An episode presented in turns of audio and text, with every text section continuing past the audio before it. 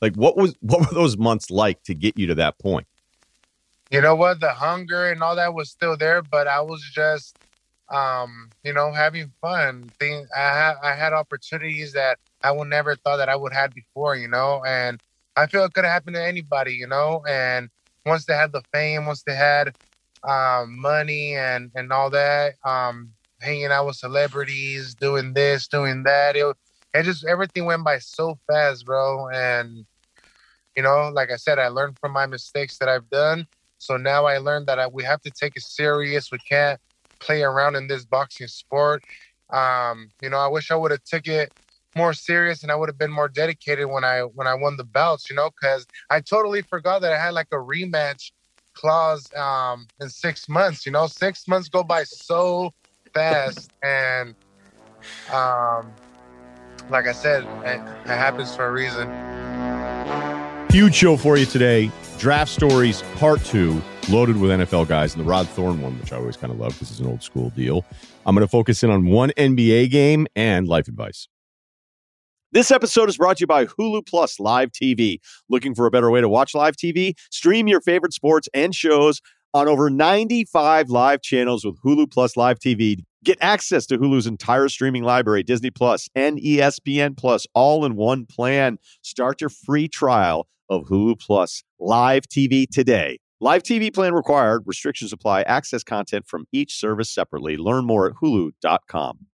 This episode is brought to you by Hotels.com. When I went on my last holiday to Cape Town, it was amazing. My friends were there, the weather was phenomenal, and most importantly, the food was fantastic. But one thing I struggled with was finding the right places to stay. All I want is a great bed, a fantastic shower, and breakfast that doesn't end at 8 a.m. I'm on holiday, I'm still sleeping. I also like ease, and the Hotels.com app easily helps me to find a perfect hotel for every trip. Whether you're looking for a family-friendly getaway or a relaxing spa weekend, on the Hotels.com app, you can compare up to 5 hotels side by side. Now, why would you want to do that? So you can see prices, amenities, and star ratings. And best of all, you don't have to switch back and forth between options. See? Ease. So, start planning your next getaway and find your perfect somewhere in the Hotels.com app today. I think I'm doing you guys a favor here today because I spent my entire day going, all right, Philadelphia, Phoenix, that's all I want to do. I don't really want to watch any other games. And as I was going through the schedule trying to figure out what else I would want to watch, I'm like, look, just keep the main TV on Philly, Phoenix.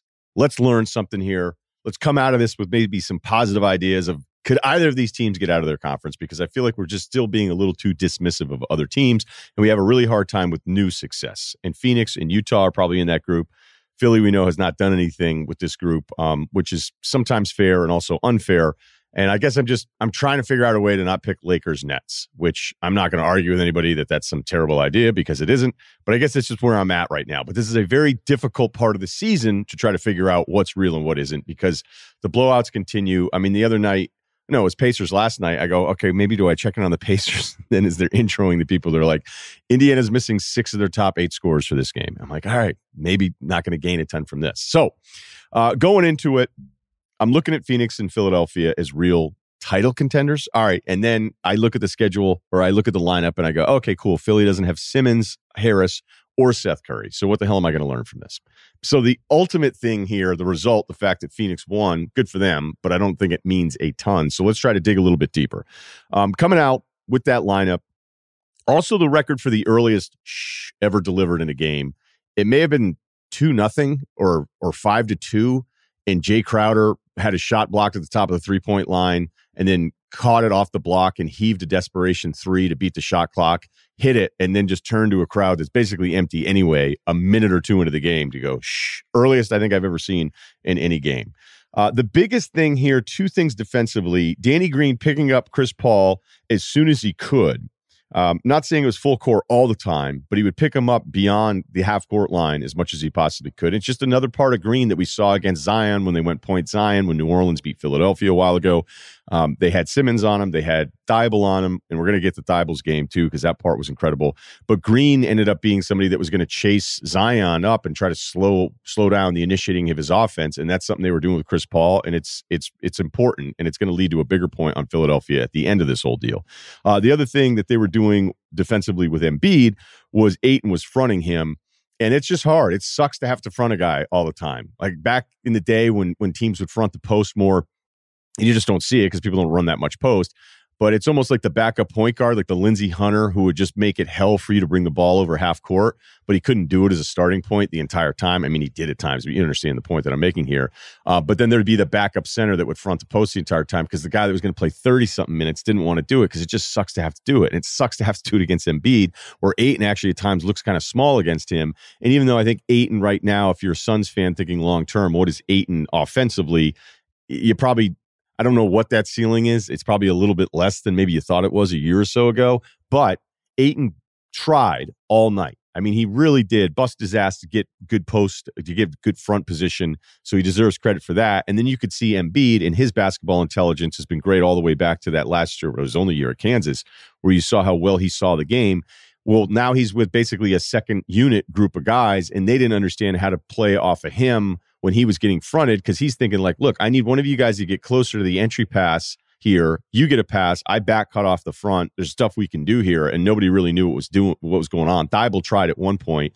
And honestly, there was just a bunch of possessions where it looked like Shake Milton would just stare at Embiid for 10 minutes trying to get an angle to an entry pass. So good stuff there. Philly, as you know, Sixers fans, they will go a full bench unit. That's why Dwight Howard, despite looking good, and we're going to give him some credit here today on the pod, he has some bad plus minus numbers that don't make a ton of sense for how good I think he's played, or how well I think he's played at times. And there was a stretch in the second quarter where it was all bench, 5 bench guys for Phoenix, and then Milton, and then 4 bench guys, because Milton obviously is starter in this game. And you know, even though he's had a rougher stretch of it, I mean, at one point Milton was scoring 17 a game for this team, and he had a rough night. He got yanked at some point too. So that whole second quarter with all those bench guys, it wasn't great. One thing that you do notice there, though, when Saric comes in as the 5 for Phoenix, and in certain matchups, I think all of us would agree that we like it when you watch Phoenix enough. But against Embiid, and this isn't a knock on Dario here, but when you would watch him load up to get ready to take on Embiid physically, it looked like a guy getting ready to have, like, it was almost a tackling pad would be attacking you, and he would just be loading up with his arms like, all right, how am I going to deal with this? All right, so Chris Paul kind of passive in the first half. When I looked at the 4 or 6 numbers on his shooting totals for the first, I was actually surprised he had 6 total attempts. Also noted here, and we'll get to it, Booker was completely invisible for a long time throughout this game, and that was because of Dybul. Second half starts, Paul comes right out, 2 shots first minute, 3, 2 minutes in. Bridges also important to point out here. I think he is somebody who runs all night.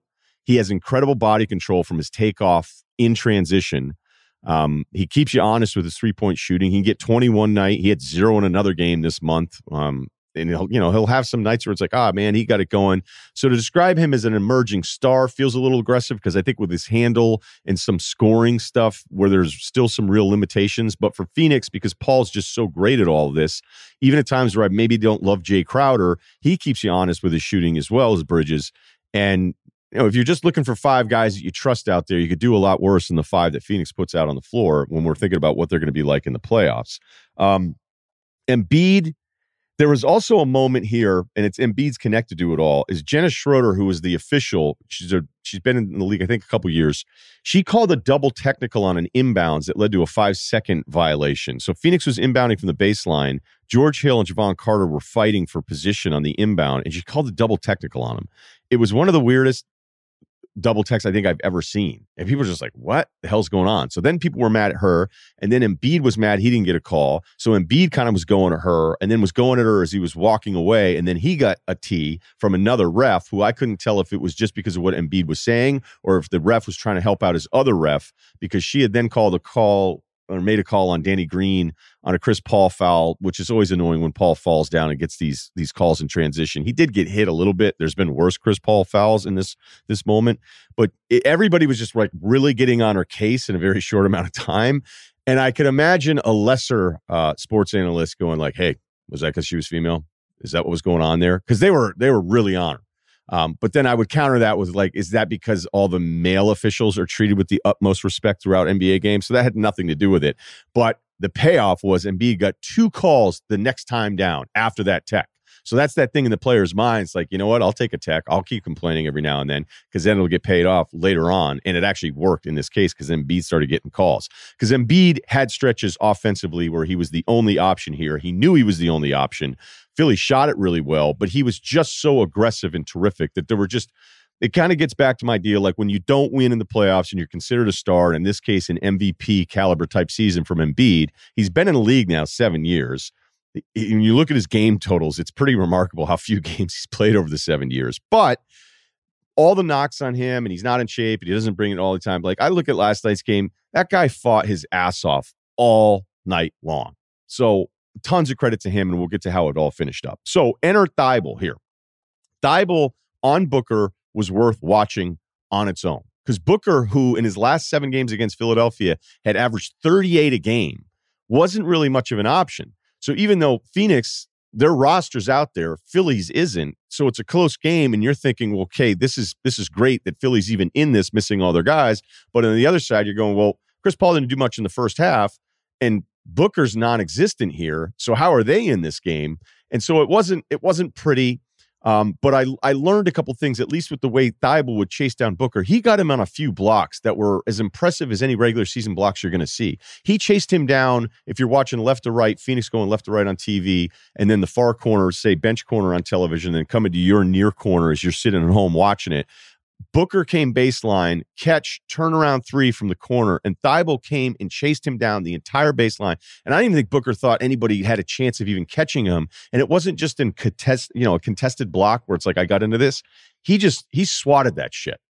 And he was on him in a way that was like, you know, he has shut him down here in this game. Paul was terrific, knowing he needed to be more aggressive. And that was kind of the balance of the game. And then Embiid has a stretch where he's like, all right, I just got to go. I mean, Embiid scored, I believe, the last 14 points for Philadelphia in this game. But what it came down to is Booker enters with under 4 minutes to go in the fourth. The game is still close. And Booker, let me double check here. So Booker comes in. It's 105-99. Javon Carter hit a few threes, which was really important for Phoenix. But Thibault blocked Booker again. He'd made another stop on him. And then there was an offensive rebound where everybody was sort of scattered. So Booker hits a three where George Hill ends up matched up with him as everybody's just scrambling to try to figure out somebody to defend. So Booker gets that three, makes it 110-101. It was an enormous shot because then Booker got going and he scored eight points in under 2 minutes. And the 2-point jumper that he hit to the right baseline, Thibault chased him. Booker had dribbled all over the half court. And it almost was like a fighter, where if a fighter can't figure out the distance, where Booker had just been got a few times by Thibault, I actually think Booker being blocked by Thibault previous times, that in that shot, he knew, I got to get a little wider and step a little further away from Thibault before I get this shot up. And it's an incredible shot. He scores, as I said, 8 points under 2 minutes, and Embiid went for the last 14. So in the loss, impressed with Embiid's aggression the entire time. It even looked like he was going to go down with this knee injury again. And then Dwight stepped in, who, you know, look, I'll give Dwight this, man. Those high screens that we see these centers have so much trouble with, even the best defensive centers, because you're just in so much territory trying to figure out what kind of decision you need to make. And Booker was trying to run some high screen stuff where they took Paul off the ball and they were going to run the offense through Booker. And even with Booker got a good angle on a screen, Dwight was there waiting for him. And it wasn't easy because Dwight's going to make you feel him. And you'll hear that term. It's like, it's not the easiest thing to identify, but if you're just going to be there and you're a huge body and your footwork's still good enough to recover on drives against a perimeter player, it's just, there's a lot of teams that would love to have this version of Dwight as a backup center. So a lot of credit to him, and trust me, you know me well enough that it probably hurts me to say it because I find him incredibly annoying throughout all the games and still dirty. So the final point on this game, 2 things.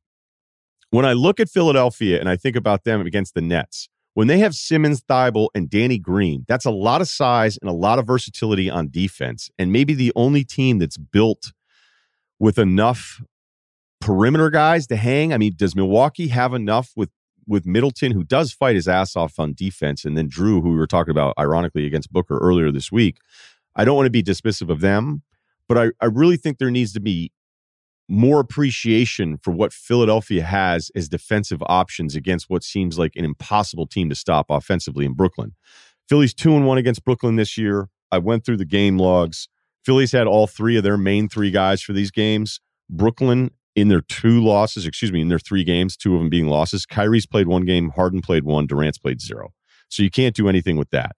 But it's just the idea that Philadelphia has this defensive versatility with guys that you trust who can play switching, who can play straight up, who are going to be more aggressive and all these things. And I'm not sitting here saying, hey, that's it, I'm picking Philly out of the East. I'm just going to remind myself of that as we get close to that series, if that series actually happens. On the other side for Phoenix, as I'm sitting here, and trust me, I'm trying to figure out a way to talk myself into picking Chris Paul to make the NBA Finals, and it may happen. And it may be because there's just some other teams I don't like as much. I don't think I'm trying to be different guy because there's no TV hits out there for me. We're like, hey, did you pick Phoenix to win the West? All right, we want you on First Take in the C's because that's kind of how the business works. I've never been that guy. But the thing that scares me a little bit about Phoenix is if they're playing a healthy Lakers front line at some point in the playoffs and Saric is your backup five and you know the rookie doesn't even play, the kid out of Maryland right now, that's a bad matchup. So I can like Phoenix against Utah. Denver's won 4 in a row, but we still don't know if we should take them that seriously without Murray in the playoffs. Maybe there is enough there with Porter going off and Gordon being more of an offensive guy who's still a dependent offensive player. But Phoenix and the size disadvantage against them with the Lakers, if the Lakers are right when they're back, it's going to be harder for me to try to trick myself into maybe talking about them coming out of the West. This episode is supported by State Farm. So look, a little rock hit your dude's windshield on the highway. And at first you're like, what is that? I'm like, oh, it's just a little mark. Nope. Now by the end of the ride, it's a big crack. And it'd been a while. So I check out the State Farm app. I go, hey, this is what happened. And the funny thing is I was like, do I want to go app first or do I call? Old school guy, probably should call. It's like, let's check out the app. Not only did it take a minute to get done, they set up the glass replacement. They told me the estimate ahead of time, said, you want to go ahead with it? And I was like, now I understand. It's all in front of me, all done. I don't even have to talk to anybody. That's how efficient the insurance game has become. But really, the only words you need to remember are, like a good neighbor, State Farm is there. State Farm has options to fit your unique insurance needs, meaning you can talk to your agent to choose the coverage you need, have coverage options, protect the things you value most, file a claim right on the State Farm mobile app, just like I did, and even reach a real person when you need to talk to somebody. The app was so good, I didn't even need to do that. Like a good neighbor, State Farm is there. Learn more at statefarm.com. Been looking forward to this for a while. He's got a big fight coming up. Former heavyweight champion Andy Ruiz joins us on the podcast. He's going to fight May 1st with Chris Arreola. Chris looks like a bad guy character in a movie. We know you and your tremendous looks, Andy. You're gonna look better than all of us in 30 years. So you sparred against Chris a long time ago. So for the people that don't know the story, tell us that story. I think he was 25, 26. You were 16. What happened? I was 16 years old, and my dad. I was at the time when I was trying to qualify for the Olympics for 2008, and my dad took me over there to Riverside to spar with them, and we did pretty good. You know, we sparred. I was 16 years old. He was already a contender in the heavyweight division, and I did my part. Everybody was surprised of how I did, and they were amazed of the speed and all that. But that's when we connect, and we became friends. Right, but he didn't want to fight you. Like he was looking at you. I mean, what I hate with every interview is I feel like, hey, Andy, you look young and you're out of shape, and that's what everybody says, and you're probably so sick of hearing it now your entire life that I feel guilty of doing it here too. But that's part of the story. That's part of the story that you were in 16. Like Chris is going, you guys have to be kidding me. And then you tuned him up a little bit apparently, and he got kind of mad. Yeah, because I was young and I was like a little meatball at that time, and he was like, man, why am I going to spar this little kid? And what do you know? I started putting hands on him. And ever since then, we just became friends. Where'd you get the hand speed from? Because that's the thing that jumps out. When I didn't know about you and I saw you fight, I go, like, where is this from? Because it's incredible for a guy your size. I don't know. I think it's God's gift, you know, God's gift. And he put me in this sport and, you know, I think he made me make people believe that anything is possible, you know, anything is possible. Speed, you can't create speed. Speed comes, it's either you have it or you don't. And my dad would work on it too as well. When he knew that I had the speed, we would do a lot of different combinations and this and that, but it's God's gift. Going back to what some would consider, you know, one of the great upsets in heavyweight history. It is. You take out Joshua. It's June of 19. You beat him. I mean, Joshua doesn't come out of the corner. Like, he quit. And that kind of wrecked him for a bit because they were like, wait, this guy's heavyweight champ. What was that moment like? And you'd had a title shot before in New Zealand, but that moment, which is really historic for this division. Yep, I guess it wasn't my time to win against Joseph Parker because it wasn't of a great and, you know, exciting super fight. And when I fought Anthony Joshua, you know, I've been waiting for 28 years for that opportunity, you know, and for me to become the first Mexican heavyweight champion of the world. It was a big blessing. And, you know, I've been praying and hoping and telling God for me to, you know, get this opportunity. And what do you know? I end up getting it. I took advantage of it, and I execute what we had to do on June 1st. You lost the rematch. You were 283 in the weigh-in. What happened in those 6 months? I think time flew, you know. I got lost on track. I won. I made history. I did everything that I wanted to do. And, you know, I lost focus of everything, you know. And I regret that to this day, bro. To this day, I still have something in my heart saying like you cannot do the same mistake. You cannot do the same error of what I did. And you know what? And it kind of made me a better man. You know, it made me a better man after I lost my titles against Anthony Joshua in Saudi Arabia. And I learned a lot. Who on your team wanted to blame the sombrero for the 283 weigh-in? Myself. You know, that was all myself, bro. Because that would have been the heaviest fucking sombrero in the history of sombreros. I was at 287. I was at 287 pounds. After the weigh-in, I probably gained another 15 pounds. So think about it. I was almost at 300 pounds on the rematch.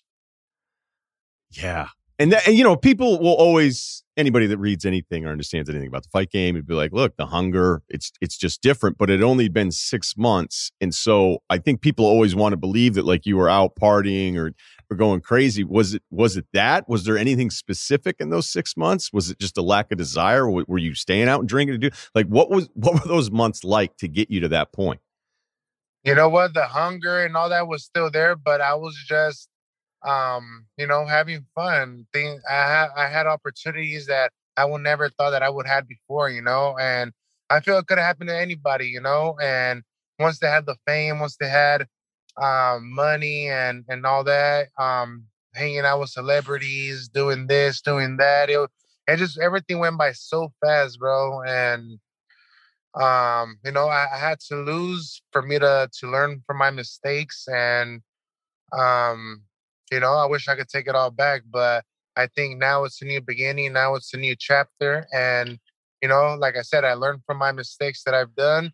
So now I learned that we have to take it serious. We can't play around in this boxing sport.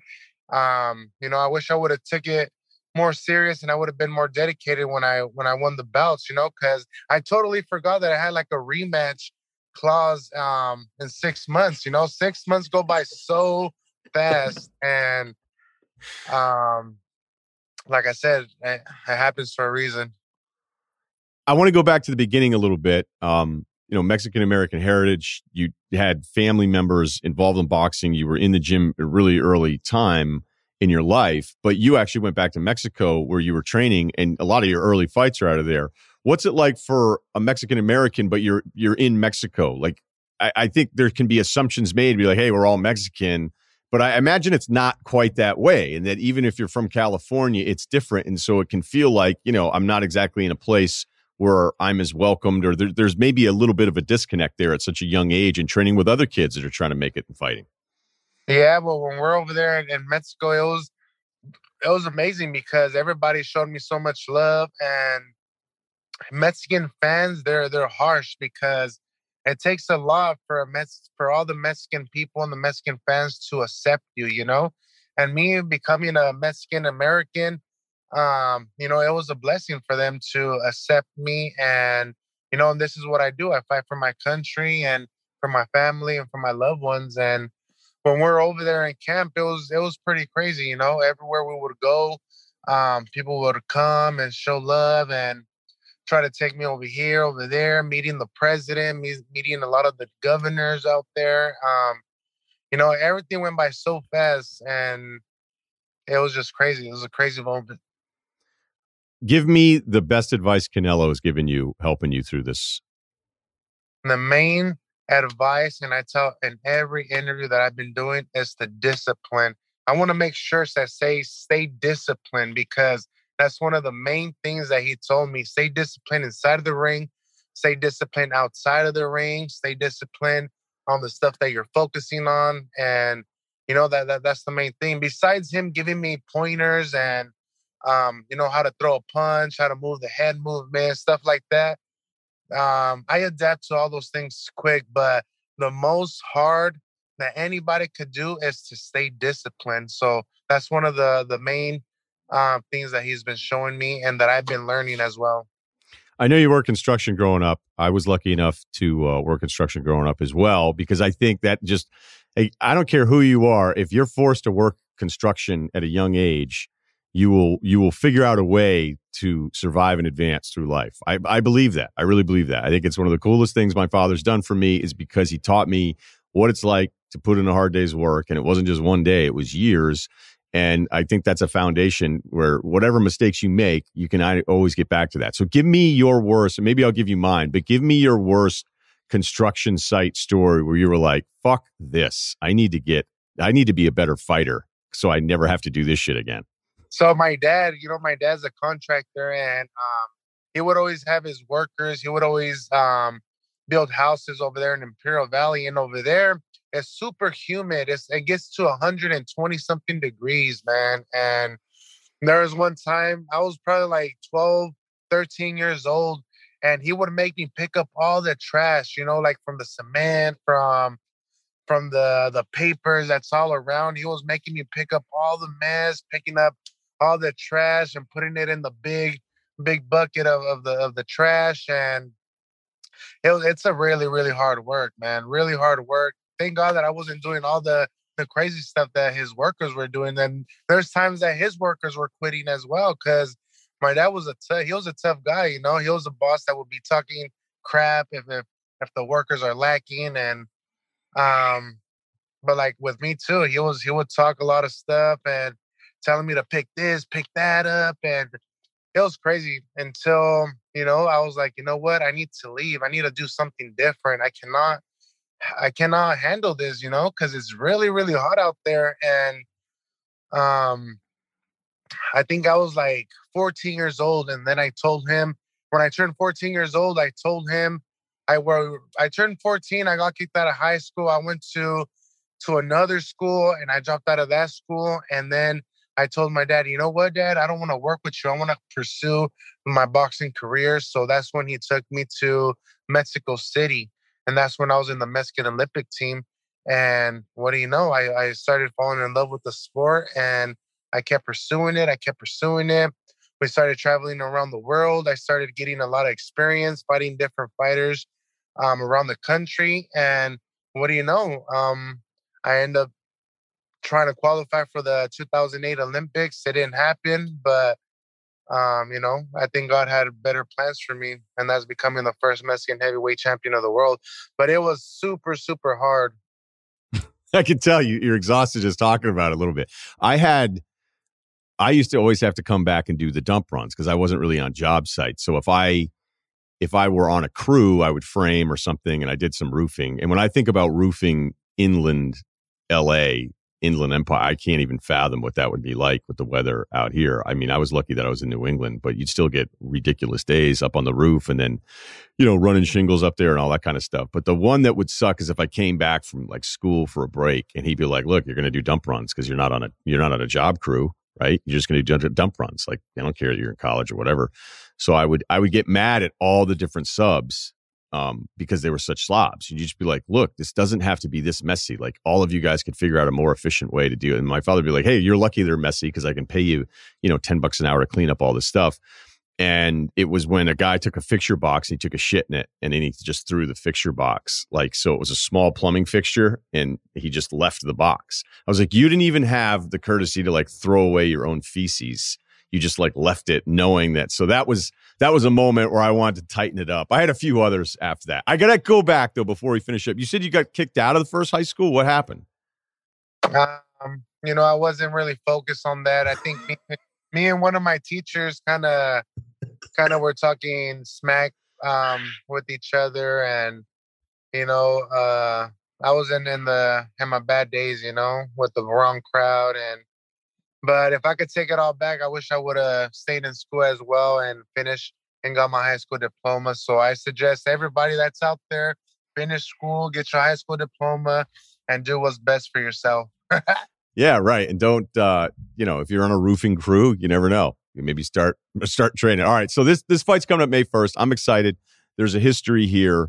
How do you go from, hey, we're friends? I think people outside of fighting professionally can't understand this concept. I'd like to think that, it's just part of the job. But going from, I have a relationship here. You're not going to be as mad at your opponent as maybe you would be in other scenarios. So how do you work yourself up to get to that point where you're trying to take him out? And it's also been a while for you since you fought, so I imagine you're just excited to even get back in the ring. Yeah, but I haven't really talked to Chris Arreola or nothing like that, and for a long time, So I don't even remember the last time I talked to him besides doing the press conference and all that, but. We could be outside of the ring. We're friends. We could hug each other and all that. But inside the ring is business. That's when the light switch turns on, and it's either kill or be killed. That's how I have it in my mind. So, we have to get this victory to feed our children, to feed our loved ones, and I want to get back on top. And then he's.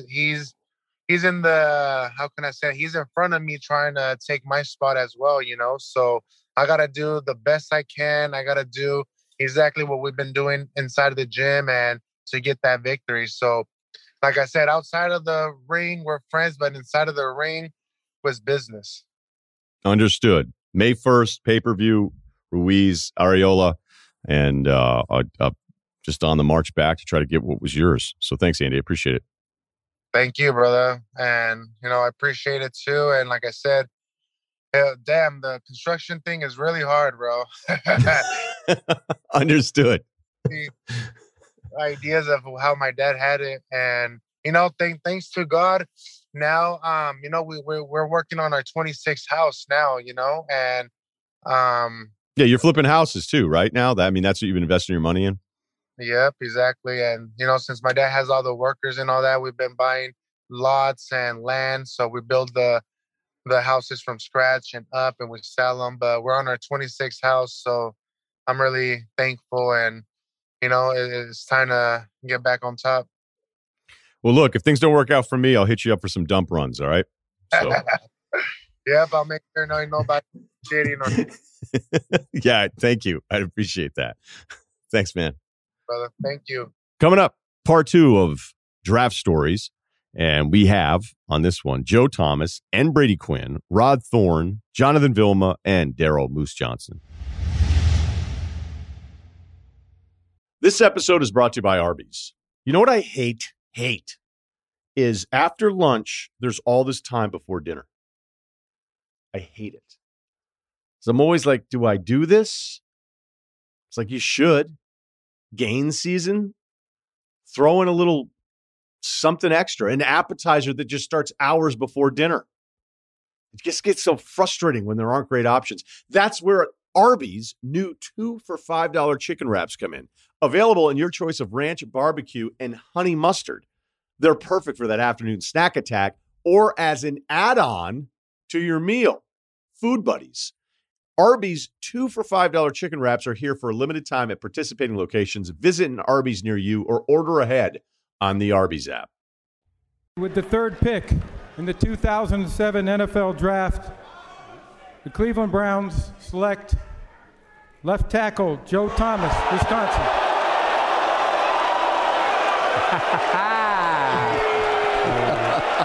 So Brady Quinn quenches his thirst because it may be a while for him back there in the green room now.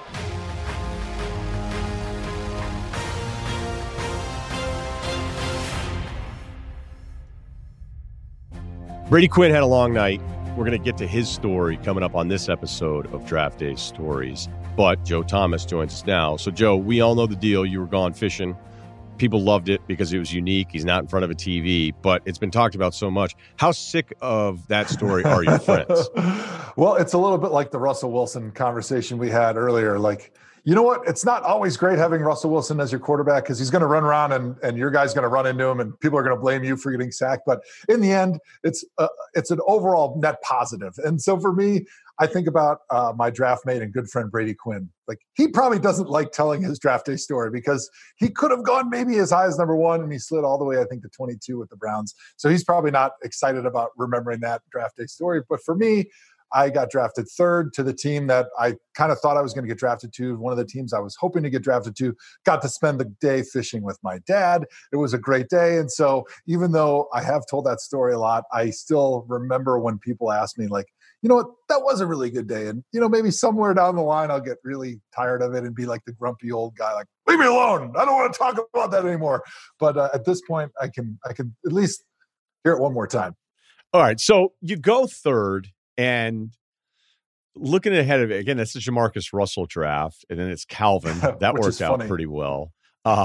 Give me your favorite lead up, whether it was an interview or something that you remember you haven't maybe told as much before. Because it's very clear that you kind of knew you were going to go that high and that you weren't going to go one. Because Jamarcus's thing took off there at the end, and people were like, look, he's the best throw over football we've ever seen. He goes one, it doesn't work out.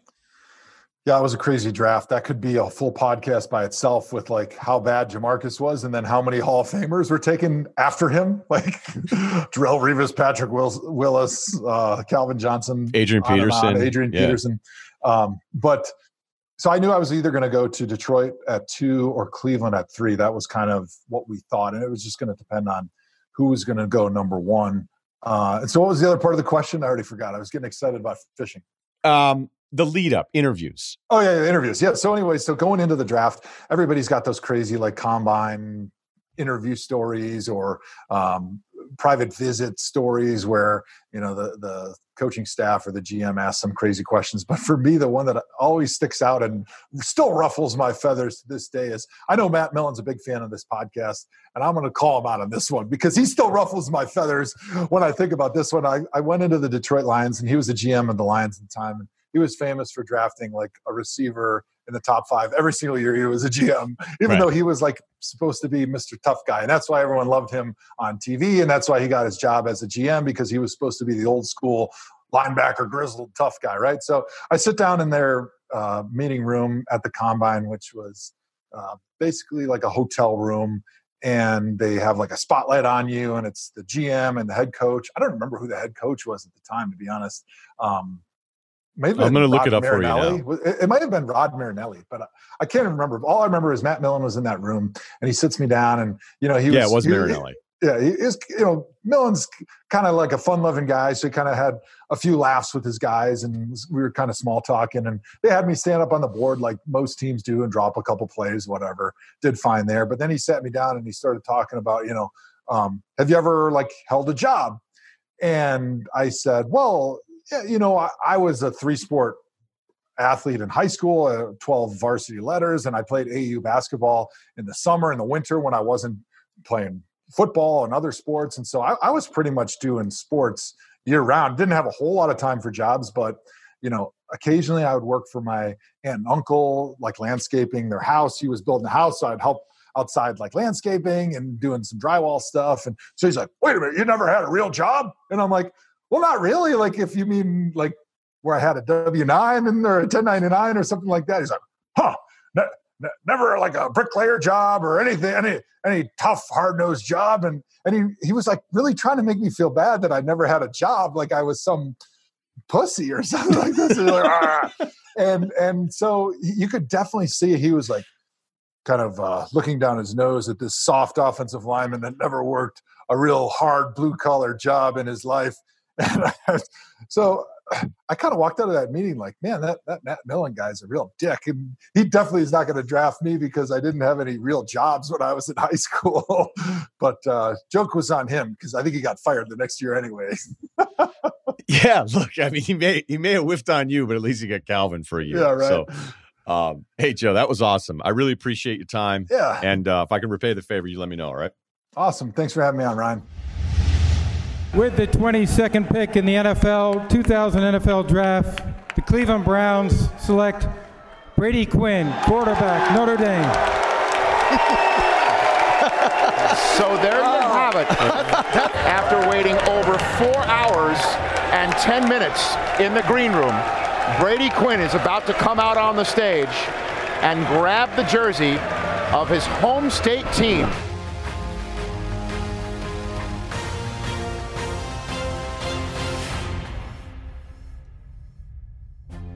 As you hear Rich Eisen reference, we watched Brady Quinn's face for 4+ hours on draft night, and it was much worse for him than it was for us. Brady Quinn joins us now. So was there a team, Brady, that told you they were going to take you that didn't? What's your biggest memory of that night? Yeah, I mean, it really started the night before, and my agent called to tell me that Phil Savage told us that if both Joe Thomas and I were there at number 3, they were going to take Joe Thomas. And my agent's like, I don't know how to take this. So, you know, the story ends up going like Phil knew how much I wanted to be a Brown, like how much I grew up for him. I was from Columbus, Ohio, so it made a lot of sense. So I think he was doing it to kind of protect me, like prepare me for that moment. So I was prepared for that. What I wasn't prepared for was 9. You know, I had spent a lot of time with Cam Cameron. I'd spent a good amount of time with their quarterback coach too, in training, preparing for the draft. And so, and they had, you know, sent a care package to Notre Dame. Charlie Weiss got it. He called me the night before. He's like, well, if you get the 9, Dolphins are going to take you. So I was literally in my head thinking, all right, like this is the one, this makes all the sense in the world, with this is where I'm going. So when they passed and they took Ted Ginn, I was just like, wow, that was, it caught me off guard only because of what everyone told me beforehand. And it's like, when you go through something for the first time, you have no idea. Like, you have no idea how it's going to work out. You don't know if you believe in what, like, John Gruden told you when he was at the Tampa Bay Bucks. They were drafting 4, or, you know, whatever was said to you when I went to the Washington football team back then, the Redskins. You know, you don't know what is being told to you, whether or not they're being truthful, if they're just blowing smoke, or if they're just saying it because they don't want to, you know, tell you exactly how they feel. Who knows? But that was the one that really caught me off guard. So I would say – the most memorable thing was at one point, you know, I kept bumping into Roger Goodell because people forget, like, the picks were longer back then. So I was, you know, it was like 10 or 15 minutes, I think, for first rounders. 15 minutes. So it was like, I were there for an hour or whatever before, maybe longer than that. I'm like the last one in there hanging out, and it's been probably a couple hours again. So I kept running back and forth on Roger Goodell, and he's like, I'm tired of looking at you on TV. He goes, why don't you have your family come in my green room? And at first I was like, no, I'm good. I know what I signed up for. But then I was like, you know, my mom and dad, though, didn't know, like, what I signed up for, right? Like, it's now bringing other people into it. And so I was like, you know, let me take you up on that. We'll go kind of hang out in his green room. Well, we got hungry. And so a lot of my boys were in town, and I hit him up. I was like, hey, we got to make a Chipotle run. So I hit up my boys. They go out and grab like two big sacks of Chipotle burritos.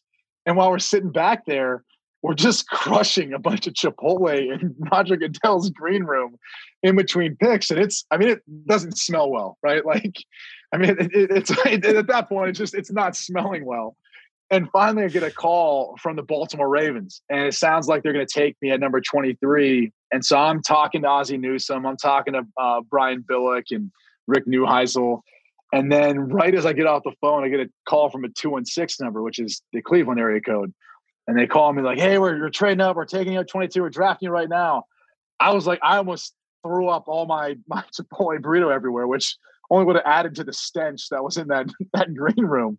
But I literally got, like, pulled up out of a chair, like, onto the stage and rushed out because everything happened, like, literally last minute, someone throws a hat on your head. They're like, I mean, it literally felt like, I think in Wayne's World, when the whole Dreamweaver starts playing and like, is it Michael Myers? Is that his name? Yeah. Yeah. He's Wayne. Yeah. He's like floating through as Wayne is floating through the, that's how I felt. Like I was like floating going on stage, like all these emotions, you know, maybe a little bit of acid reflux from all the hot sauce from the Chipotle burrito, like all those things mixed in one. So you thought you were going to go to Baltimore, though, because you're at this point, all right, Cleveland hasn't gotten back in. They've had multiple opportunities. I do remember Miami and Cam and thinking, and then when he said, hey, we drafted Ted Ginn, we drafted the Ted Ginn Jr. family. And I was like, what does that mean? Yeah. And yet Ted's still in the league. All right, this is, I don't know.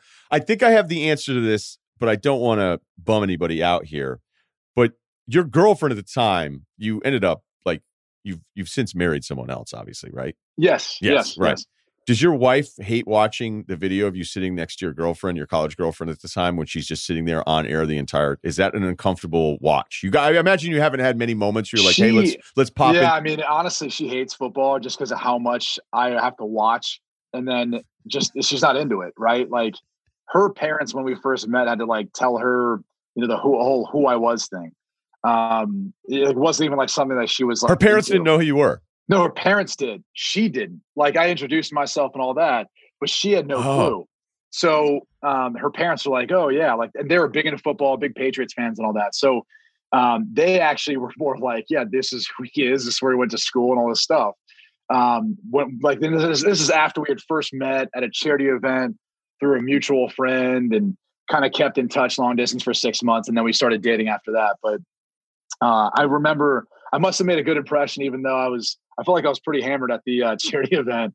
I think I bought like a John Mayer signed guitar for my brother-in-law because it was like his birthday coming up. I don't even know if AJ still has that, but like just made a lot of you know, probably ridiculous auction item buys. But I did end up, you know, introducing myself and there's a whole backstory to it, but I won't get into all that. It was so much fun to watch you at ND, and it's been a lot of fun to watch you as well. Thanks so much for your time, man. All right, brother. Thank you. With the 12th pick in the 2004 NFL Draft, the New York Jets select Jonathan Vilma, linebacker, University of Miami. Too many Hurricanes going too early. Too many Hurricanes in this draft. They are can't-miss players.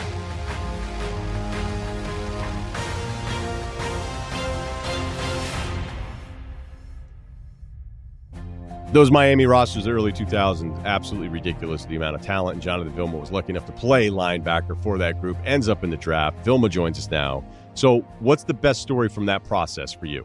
I got two for you, Ryan. The first is I knew the Jets were going to draft me. And everyone always asked me, well, how'd you know?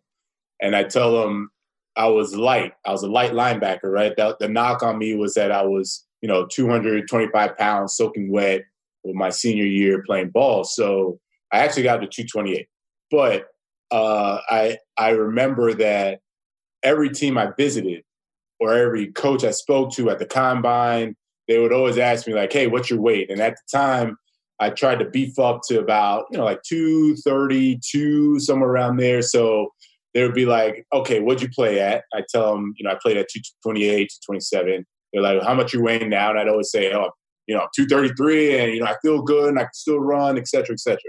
And, you know, all the coaches would be like, huh, okay. And, so you were lying by what? Like 5-8 pounds? Yeah, what? You were lying by like 5 to 8 pounds? No. I seriously had beefed up to 233. Yeah. Because during the season, my senior year, I played at like 227. But then pro day and all that, I actually beefed up to like 233. Right. So I legitimately weighed in. I think it was 232, 233 at the combine and pro day. So, you know, all the coaches kind of just look and, you know, they keep asking me questions. So I go up to visit the Jets. It's Herm Edwards up there. And, you know, we're talking. And, you know, the question comes up. How much you weigh? I was like, about 232, 233. Coach, he was like, well, what'd you play at?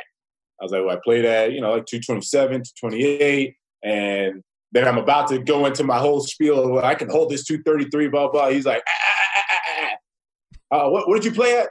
I said, 227, 228. He said, okay, go back down. I was like, huh? He was like, I want you just how I saw you on the film. I don't want anything else. So go back down. Go back down. I want you. You said 228? All right, 228. Go back down. 227? Go back down. And he's like, whatever I saw on film, however much you weighed then, that's what I want. And I was like, okay, all right, I can definitely do that. That's a lot easier than trying to keep this weight on. He's like, all right, so I'm telling you, draft day, I'm going to draft you. And when I call you, you better be back down to 227. Okay, we got it? You good? You good? All right, because we're good. So you good? We're good. And I was like, all right, I'm good. So, I'm going to the airport, get on the flight. My agent's asking me like how to go. And I was like, I think the Jets are going to draft me. He's like, you sure? I didn't tell him the whole story of what happened, but he's like, you sure? I said, I just got a feeling. I think the Jets are going to draft me. So, that's how I knew that the Jets are going to draft me. And then my second story is draft day. It's their 12th pick, and I go to Dave & Buster's. I'm with my family, have some friends as well. And, we're getting ready, and, you see all the hype, and then I'm watching, like, Phillip Rivers and Eli Manning, that whole debacle and stuff. So I'll never forget, as we're watching, my family's like, hey, aren't the Jets the ones that always boo the guys that get drafted? And I'm just like, oh, shit. Yeah. I'm like, oh, man, I don't want to get booed. So I'm like, oh, man, in my head, I'm like, yeah, I'm 90% sure Herm is going to get me. Then I'm thinking, uh-oh, because I'm not there. I'm down in Miami, and I'm like, it's on this big, movie screen. And I'm just like, oh, man, this is going to be bad. They're all just going to boo me, and I'm going to get drafted. I'm just like, this is kind of just like raining on my parade. So now we're at pick 11. Ben Roethlisberger gets picked. So I'm just like, oh, man, don't boo me, don't boo me, don't boo me, right? So I get the call. Oh, Herm Edwards. Hey, I told you we're coming to get you. How much you win? Like, I'm 227, coach. I got you. He's like, all right, good. Get ready because you're going to play a lot, and we're coming for you, and we'd love to have you, blah, blah, blah. So I hang up, and everyone sees a smile on my face, but in my head, I'm just like, oh, don't get booed, don't get booed, don't get booed, don't boo me, don't boo me. So I'm telling everyone I'm getting drafted. So I'm looking there. I'm just like, uh-oh, here we go. Here we go. And so it was Paul Tagliabue at the time. He goes, says my name, and then I see a Jets fan's like, yeah! So I'm like, yeah! I go crazy because they didn't boo me. I didn't get booed. Everyone's excited. I'm like, oh, yes. All right, perfect. Now, day done. I was more worried about being booed than actually being drafted at that time because of the Jets and the Jets fans. So it ended up working out, though. It was awesome. How do you go from being a young kid to, like, it happens? You're there with your friends and family. Do you just go back to playing video games and eating chicken? Like, what happens? Yeah, you're at Dave and Buster's and you go, all right. Well, I waited. I watched for all my boys, all my friends to get drafted. So, because we all knew, I shouldn't say we knew because everyone else says we knew, but we all had a good feeling we'd be first rounders. So Sean had gone first. Oh, so Taylor was there? Next. Oh, no, not at Dave & Buster's. I'm just saying right. they won the draft. So yeah. No, I mean, I'll run it for you. I mean, just for people remind, I know you know it. Yeah. But Taylor goes 5th, Winslow goes 6th, you go 12th, DJ goes 17th, Vernon Carey went 19th, Will Fork that year, how he dropped to 21. He would have been like a top 5 pick the year before. Yeah, made no sense. And then you had a couple. That's the weird thing is you had this monster class of first rounders, and then you had like a couple 7th rounders there late. Yeah, it was definitely like there was it. There was no 2nd, 3rd, 4th, or 5th or 6th. There was just a couple 7th rounders. Yeah, so I waited to see DJ, Vernon, Vince get drafted, and then I just hung out. It's like what now, right? I did all the working out. I played ball. You don't get a playbook immediately or anything like that because back then the draft was in April. So it's like, all right. This is cool. I'm a first rounder. Feel good now, Let's just hang out and then get ready to ball later on. And that's exactly what happened. Thanks a lot, man. I really appreciate it. Thanks, Ryan.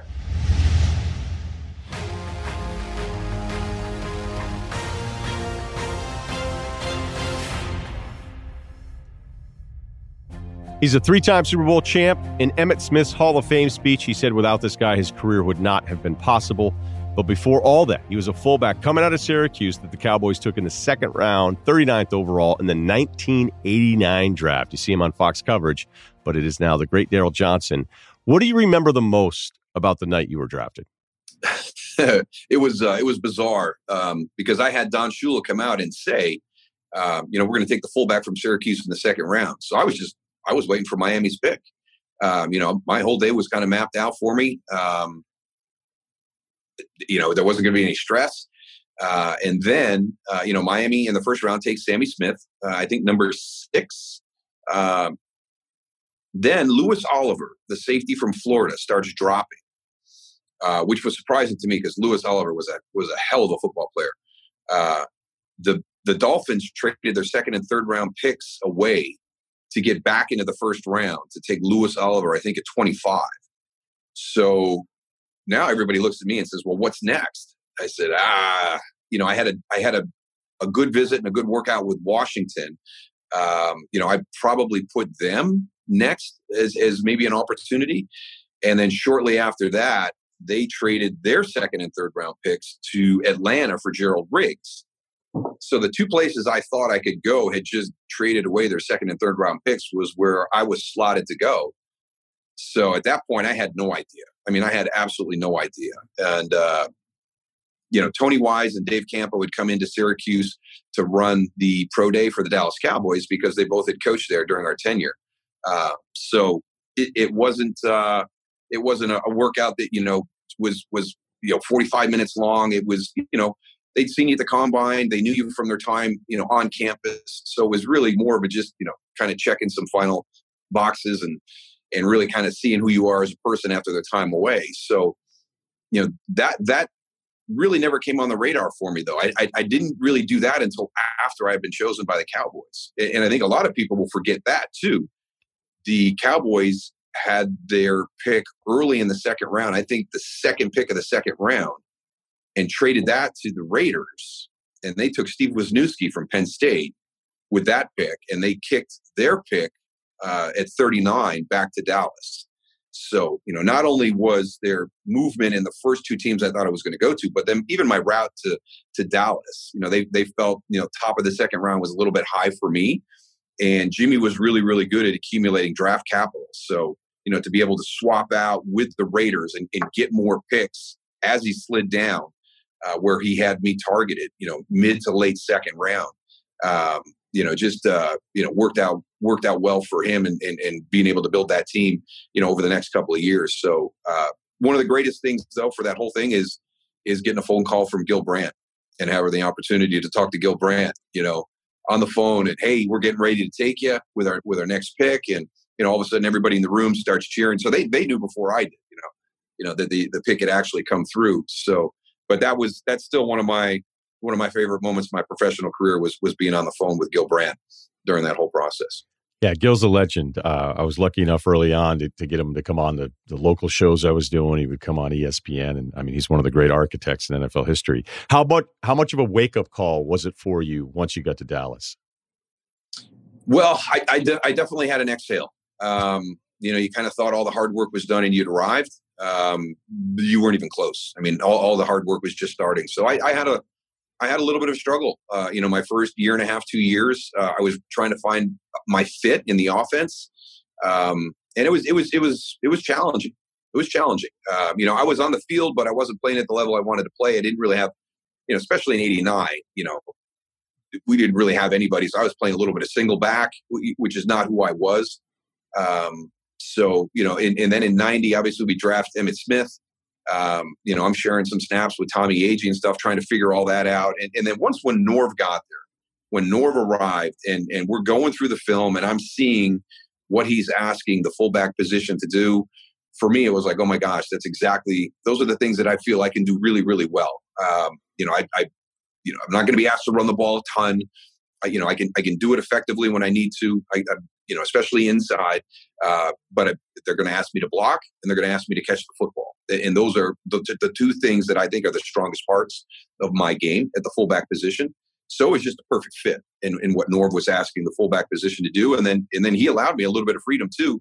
There was one time in a meeting, you'd sit there and go through the meetings and, we're going into the, different personnel groups and, the F position was one that moved around. It could be, a wide receiver. It could be a number of different guys, depending on what personnel group he wanted. We were at practice one day and he's like, I need an F. you know, one of the wide receivers had something go wrong with his equipment. So I went and jumped in. And he's like, not you at F. I said, why not? He goes, well, do you know what to do? I'm like, yeah, Norv, you know, trust me. I mean, your meetings are very exciting and very entertaining, but, you know, sometimes you get a little bit bored and I got to listen to stuff, you know, just to know what's going on with the whole offense. And so for me, I was able to get in there and do some things in the traditional third wide receiver F as opposed to the traditional, you know, fullback F. And, you know, Norv just liked the fact that that would keep regular personnel on the field. They wouldn't go to a nickel.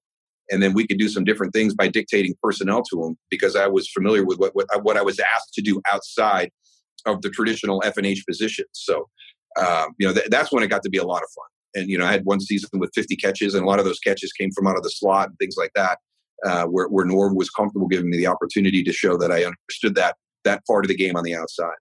So just for the record then, there was no resentment when Emmett came in and took your carries away? Yeah, right? I mean, I probably am responsible for Emmett becoming a Cowboy because I showed them that I was obviously not the solution in 1989 if we were going to be a running football team. That, you know, there might be a 12-yard run in there somewhere, but there was not going to be a 60-yard run in there anywhere. So, yeah, I was probably very instrumental in getting Emmett to the Dallas Cowboys.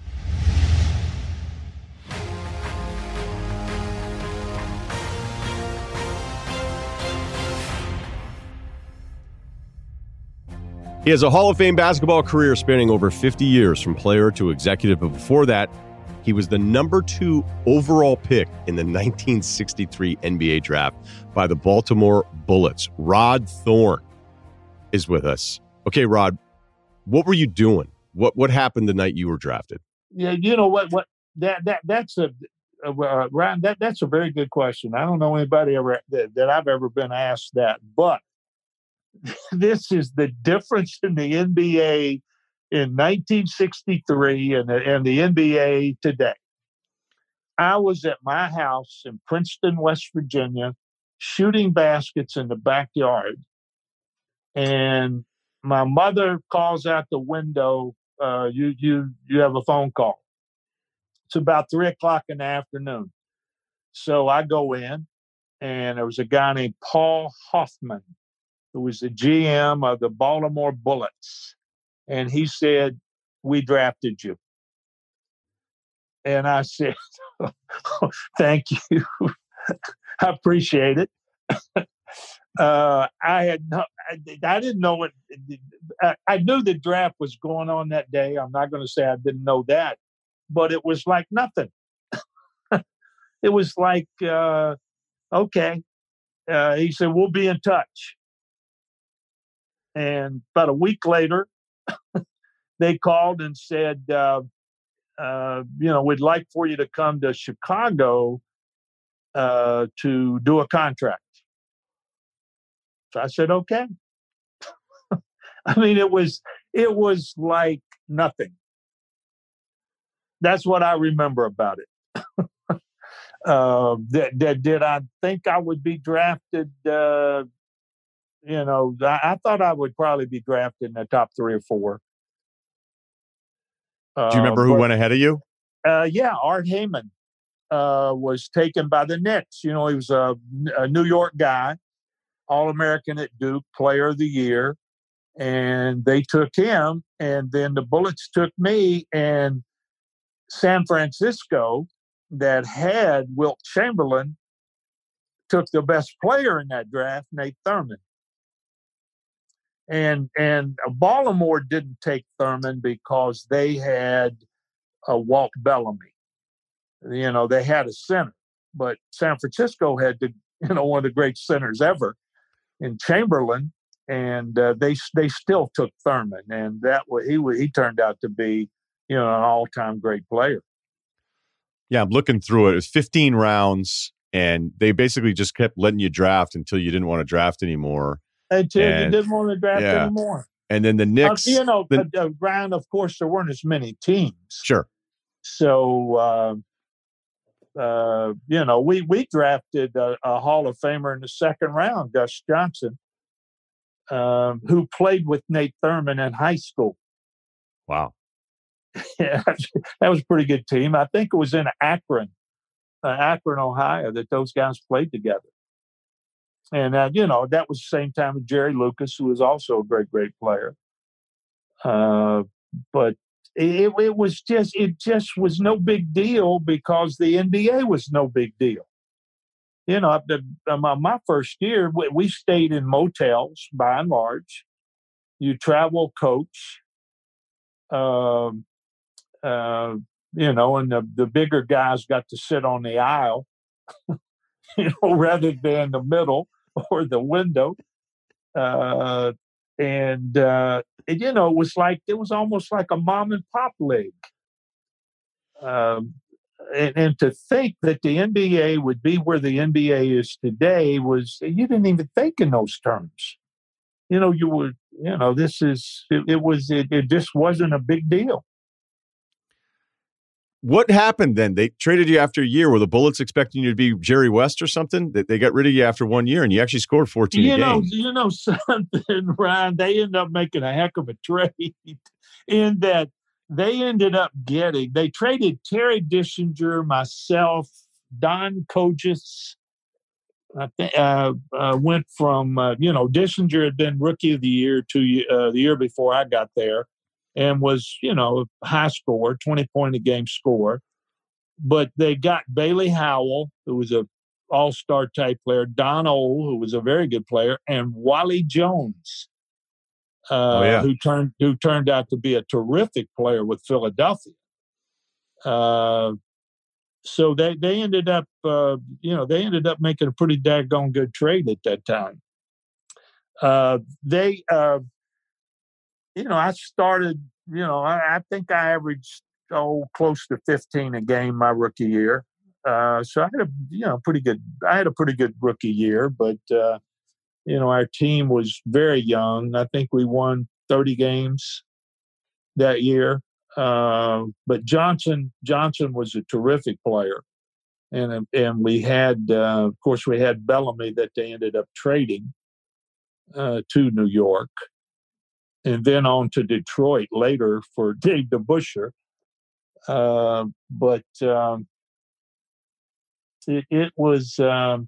We had a real young team. Kevin Lockery and I were the starting backcourt most of the time.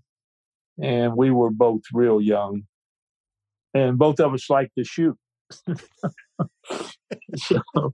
so we were getting them up. Rod, I can't tell you how much I appreciate your time and telling these stories. Can't wait to run into you again. All right, man. Okay, Ryan, appreciate it. Thank you.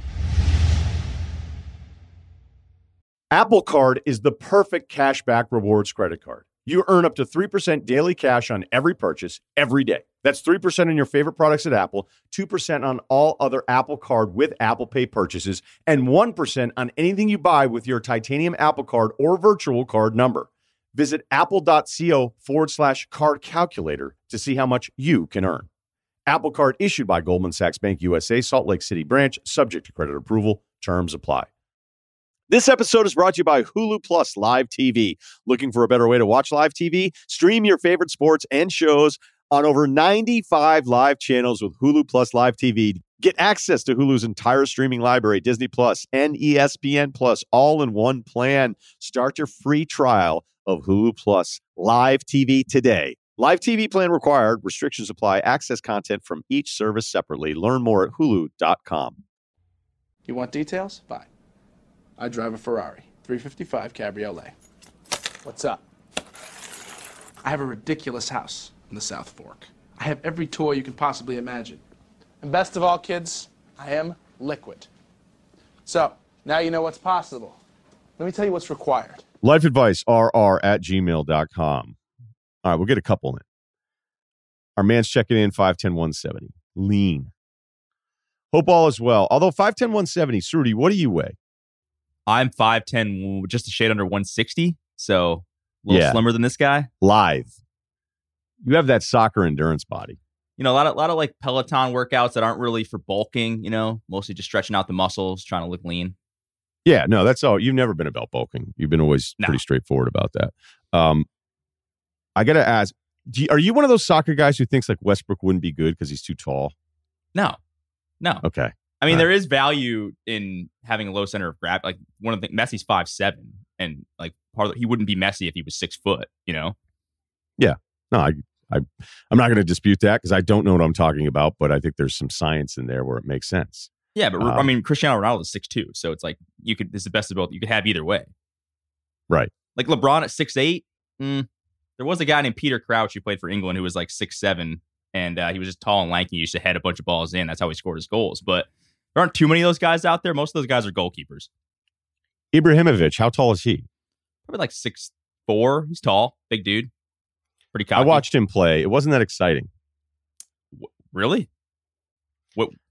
Would you for the Galaxy? Yeah. He had like a karate chop goal. It was one of the coolest goals I've ever seen. I don't even like the guy.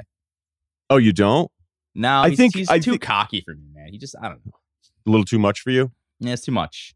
He disrespected MLS coming in and thinking he was bigger and better and badder than everybody else. I don't know. I don't like that guy. That's kind of his deal. I mean, you know the story about how LeBron sent him a LeBron jersey when he got to the Galaxy, and he signed the LeBron jersey and mailed it back to him. I mean, actually, that's pretty awesome. I hadn't heard that. That's the story.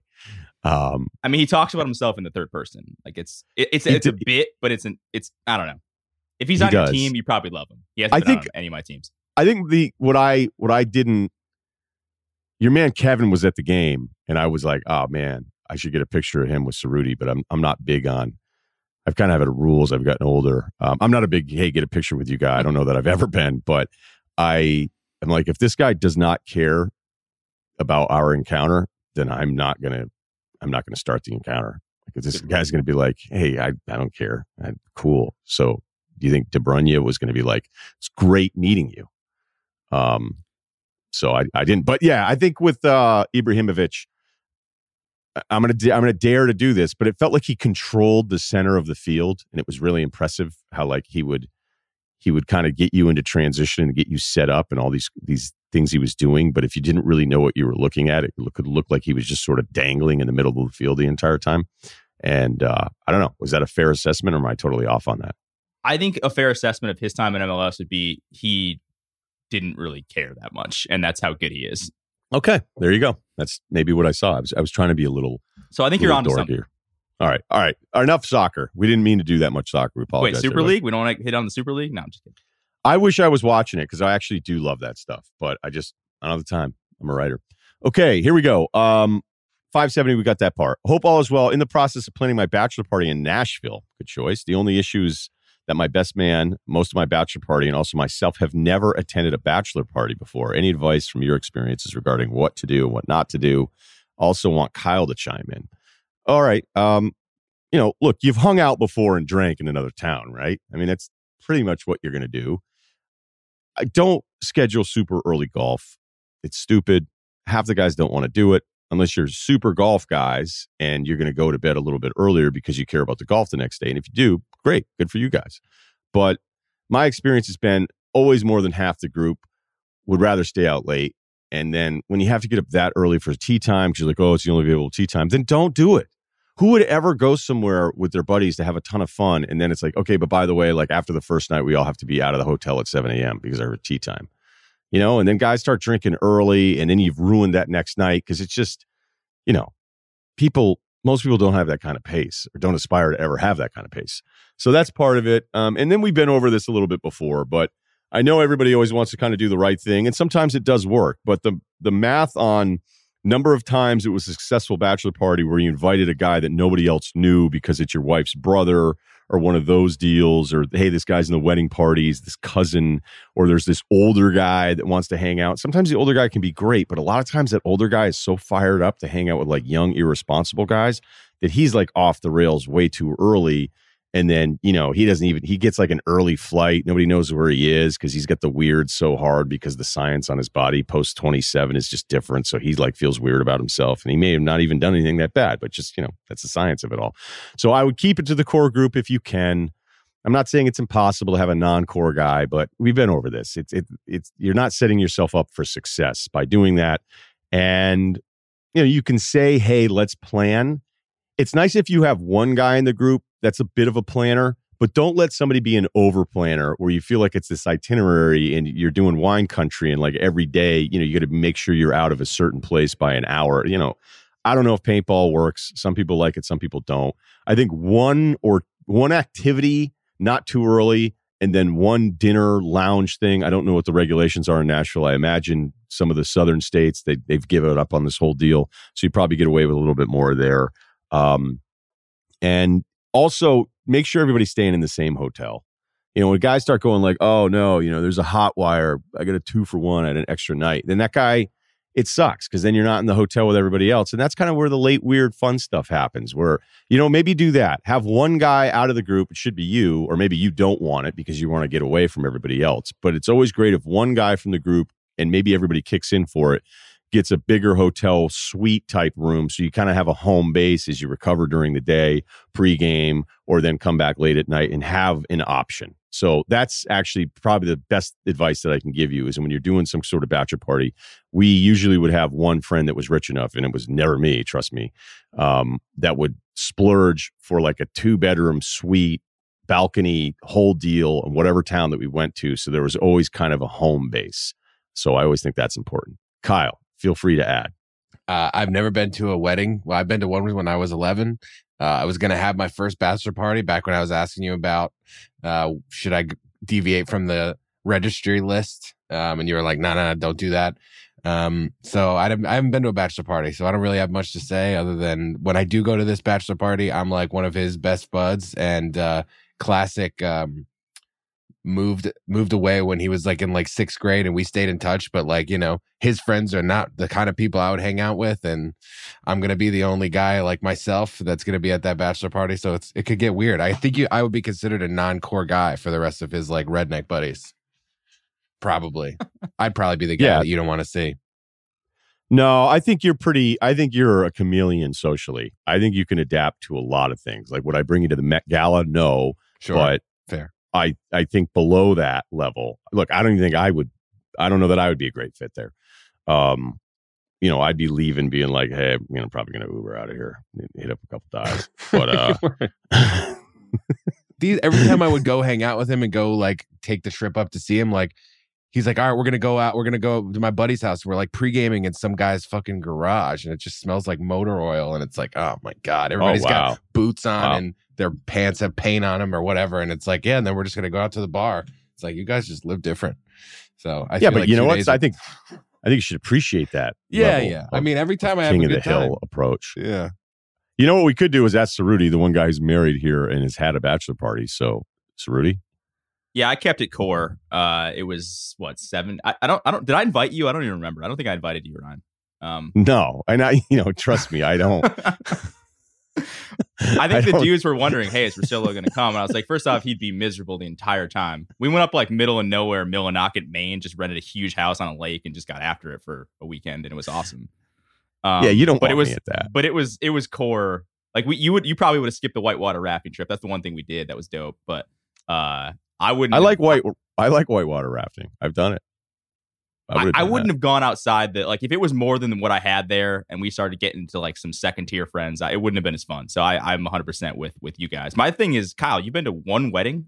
I was 11. I think I was 11. Damn. It was like the first time I ever got a little tipsy. Wait, too. How old are you? Wait, you got drunk at 11? No. It was like, I didn't get drunk, but it was the first. It was like champagne, like the prefixed tables, sort of like there. Everybody's got a glass of champagne, and people just kind of move tables. It was like me and like 3 other kids, and there was like 7 glasses of champagne.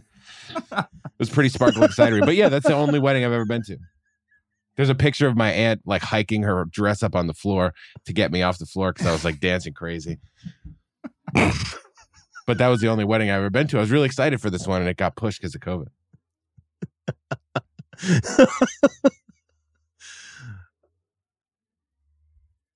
Okay. Kyle just amazes every week. Every week, I don't think it can get better. You know, single parents, you know, you end up getting away from them. I got to tell you, Kyle, this actually surprised me a bit. How old are you? 27. 27. I just have friends that like don't get married. I've got plenty of people who I'm like an uncle to their kids, but they've never gotten married. You know what I mean? Oh, okay. All right. They skipped that part. Because I think knowing you well enough, I would think you're the guy that your friends would want to invite to the wedding, because I do think there's some weird stuff. I remember there was a girl that I hung out with very briefly, and she, you know, was over 30, and she had said she'd never been invited to a wedding. And then I found out later on the person was a psychopath. And so I was like, oh, this all adds up. No one likes you. Like, nobody likes you. And if you're of a certain age, and yes, there can be different dynamics specific to Kyle, and you're still young enough. But I mean, if you've been invited to no weddings and you're over 30 and you think you have a lot of friends, you actually probably don't have a lot of friends, or a lot of people like you. So this is this life advice has gone on maybe a really depressing. There's probably a person listening to this right now going, oh my God. Like, everybody was like, oh yeah, we're keeping it small. I had a buddy, I told you guys about the guy, one of my friends from Colorado, who had a roommate, which I know is not rare. It was two guys living together. And the other guy that I'm not as close with got invited to a wedding. And it was, you know, plus one, like most weddings are. And I remember being dumb enough in some of the earlier weddings where I was like, oh, I'm not bringing anybody, so I may just bring a date. And the guy was like, no, it's my wedding. It's small. If you're serious about somebody, bring them. Are you serious about this person? I was like, well, I haven't even really decided who I was going to ask. He's like, yeah, so that's a no. Like, don't do that. And I was like, oh, okay. And I just was stupid. I didn't know any better. So this is even dumber, is that the one guy gets an invite and then says to my buddy, who's his roommate, is like, hey, do you want to go to Ted's wedding today? And he's like, yeah, done. Love Ted. Throws on a blazer and a tie. The guy's coming down the aisle. You know, and he's gets up, standing up, waiting for his wife to be walked down by the dad. And my buddy gives him like a thumbs up, like, yeah, dude. And the guy looks at him like, what? Like, looks at him, double takes. And now my friend's like super self-conscious going, why did the guy just give me that kind of look? Like, what is going on? And then he realized, he came up to him after the vows and said, hey, dude, you're not invited. Like, I invited your buddy, your roommate, but he never RSVP'd. So he was just, we thought, like, there's not going to be any food for you. Like, there will not be a plate. And he was basically kind of also being pissed, being like, I'm not even that close with you. And you just showed up to my wedding because my friend, your idiot roommate, was like, hey, do you just want to stop by Ted's wedding for a bit this afternoon? Open bar. And, you know, that's what a lot of us, even with the decent education, younger socially, just do dumb stuff, you know, do dumb stuff like that. Plus one is a murky situation, I'll admit.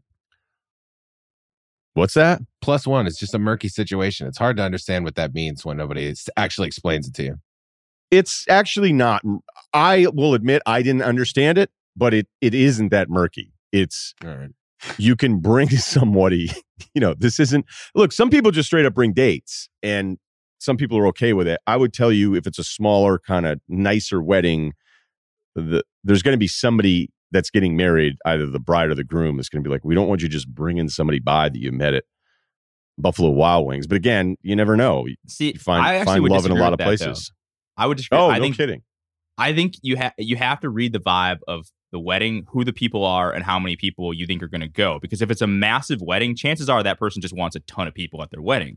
But if it's smaller, and they don't even care who the person... Like, I've had plenty of buddies who just brought another buddy or brought some random person. No kidding. They got a plus one and probably shouldn't even got a plus one in the first place. These people just wanted to have a huge wedding. But then there are other people who want to keep it tight and want to keep it small. So if you get a plus one, that person... You know, there are sometimes rules where it's like, if you haven't been dating for 6 months to a year, then you don't even get a plus one. So there are people... It's just, you got to read the room on this. There's way more of that in my group over the years. And again, all of these guys have all been married now for a long time, but it was...